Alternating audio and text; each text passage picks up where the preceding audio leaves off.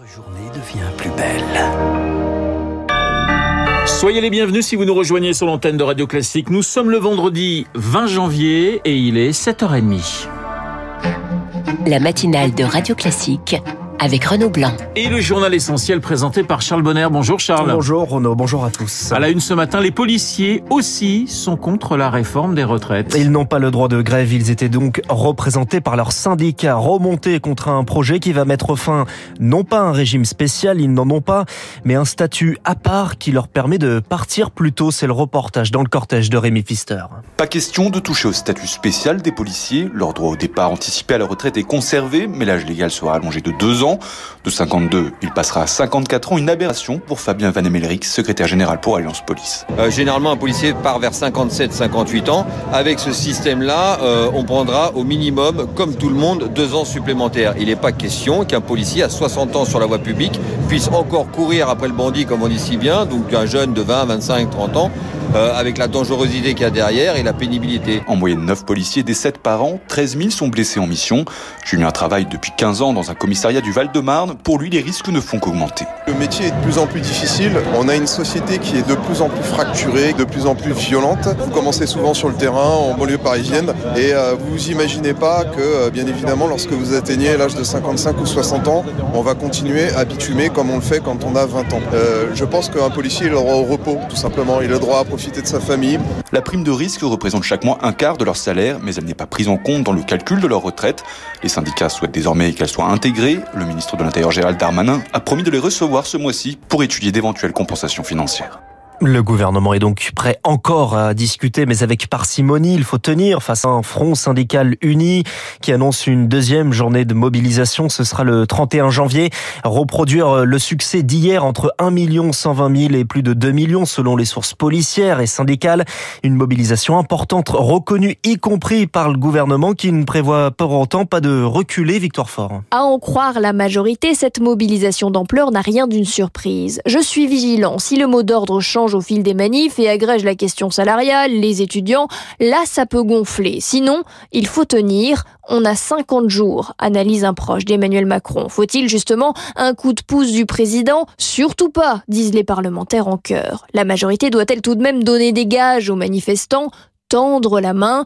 Le blocage, c'est 64 ans. On a beau revoir tous les autres paramètres, cela n'y changera rien aux yeux des opposants, tonne un député. D'autres, au contraire, espèrent avoir des marges de manœuvre. Par exemple, sur le calendrier. On a dit à Olivier Dussopt qu'une réforme votée en mars et appliquée en septembre, c'est du jamais vu, raconte un député proche du dossier.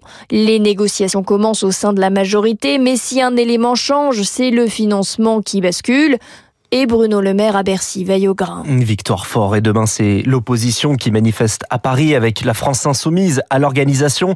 Prochain mouvement syndical, c'est dans 12 jours. D'ici là, les syndicats appellent à des actions autour du 23 janvier, jour de présentation de la loi en Conseil des ministres, des actions aux formes multiples dans l'énergie par exemple avec des baisses de production mais sans impact sur les usagers, promet Fabrice Coudour de la CGT Mine Énergie. Quand il y a des baisses de production, c'est la centrale qui produisait qui est arrêtée et quand il y a des mégawatts qui sont retirés du réseau, l'équilibre devient de plus en plus complexe, mais il y a de la marge. Ça pénalise surtout les contrats commerciaux d'échange d'import-export, cet aspect commercial de l'énergie, donc sur le marché, mais il n'y a aucun impact pour les usagers. Fabrice Coudour rejoint par Eric Kioch. À noter que très peu de heures se sont produites hier dans les cortèges.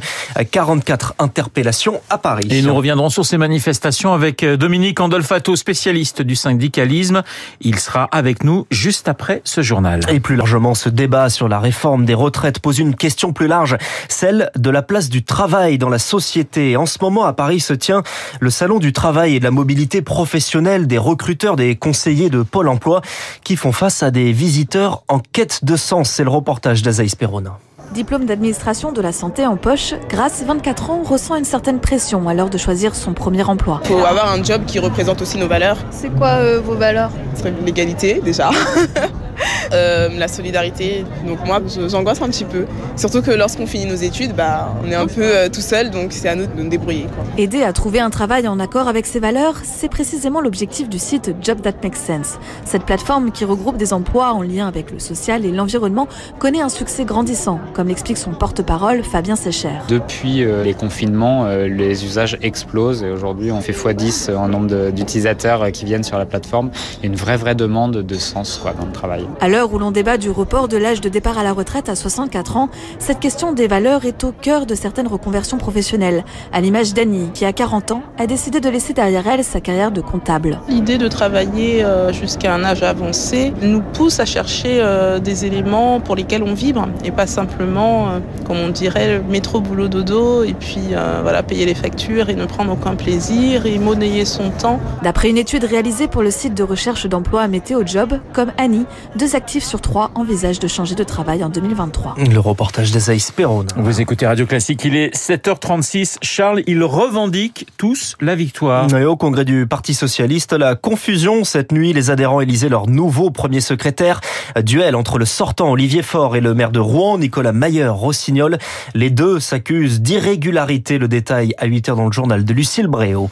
Une armée qui s'adapte à son époque. Et son époque, c'est celle de la guerre en Ukraine. Emmanuel Macron présente ses vœux aux armées aujourd'hui à Mont-de-Marsan dans les Landes avec le détail de la loi de programmation militaire qui sera dévoilée. La guerre en Ukraine justement dont les alliés se réunissent en Allemagne aujourd'hui, c'est à Ramstein avec des discussions sur les livraisons d'armes lourdes à l'Ukraine. le futur de l'armée française et le soutien à l'Ukraine. Rendez-vous à 8h15 avec le général Dominique Trinquant. Et la fin d'un régime d'exception sur les néonicotinoïdes, les dérogations à leur interdiction ne sont plus possibles, y compris pour des raisons exceptionnelles. C'est le cas actuellement dans plusieurs pays, dont la France, pour protéger les betteraves.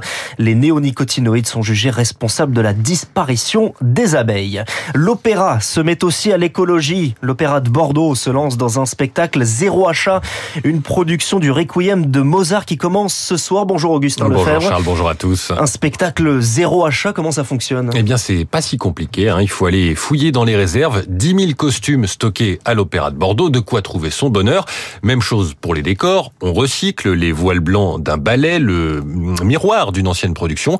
Et quand on ne trouve pas, eh bien on n'achète pas, on appelle au don. Un fabricant de caisses de vin a ainsi fourni euh, du bois pour fabriquer des cercueils, de la seconde main, mais pas de compromis sur la qualité, veut le directeur euh, général de l'Opéra national de Bordeaux, Emmanuel André nous semblait un peu fou de voir les maisons d'opéra continuer à acheter, consommer, stocker, détruire sans penser à un moment ou à un autre à, une forme de responsabilité. Ce qui est très important, c'est de considérer que cette euh, nouvelle manière de faire ne doit pas se voir quand on est dans son fauteuil de spectateur. L'idéal, c'est qu'on ne remarque pas la différence. C'est simplement dans le travail que nous effectuons avec les artisans des ateliers que nous devons travailler différemment.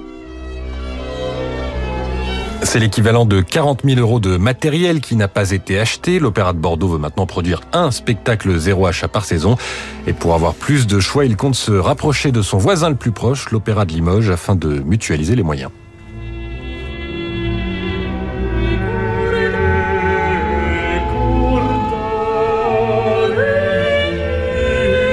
Merci Augustin Lefebvre et vous y revenez à 9h dans votre journal incontournable. Ce n'est peut-être pas le show le plus écologique, ce match de gala hier de saison régulière de NBA à Paris, match du championnat américain délocalisé entre les Chicago Bulls et Détroit à Bercy remporté finalement par Chicago 126-108 et avec très peu de sobriété non plus dans les commentaires.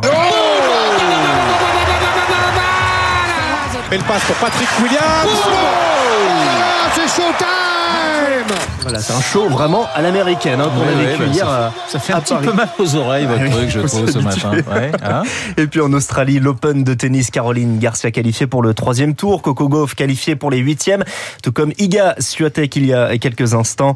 Chez les hommes, les premiers qualifiés en huitième, l'Italien Yannick Sinner et le Grec Stefanos Tsitsipas. Merci Charles, le journal de Charles Bonner à 7h30, il est 7h39. Dans un instant, les spécialistes avec Dominique Andolfato, nous allons parler de la réforme des retraites. À tout de suite.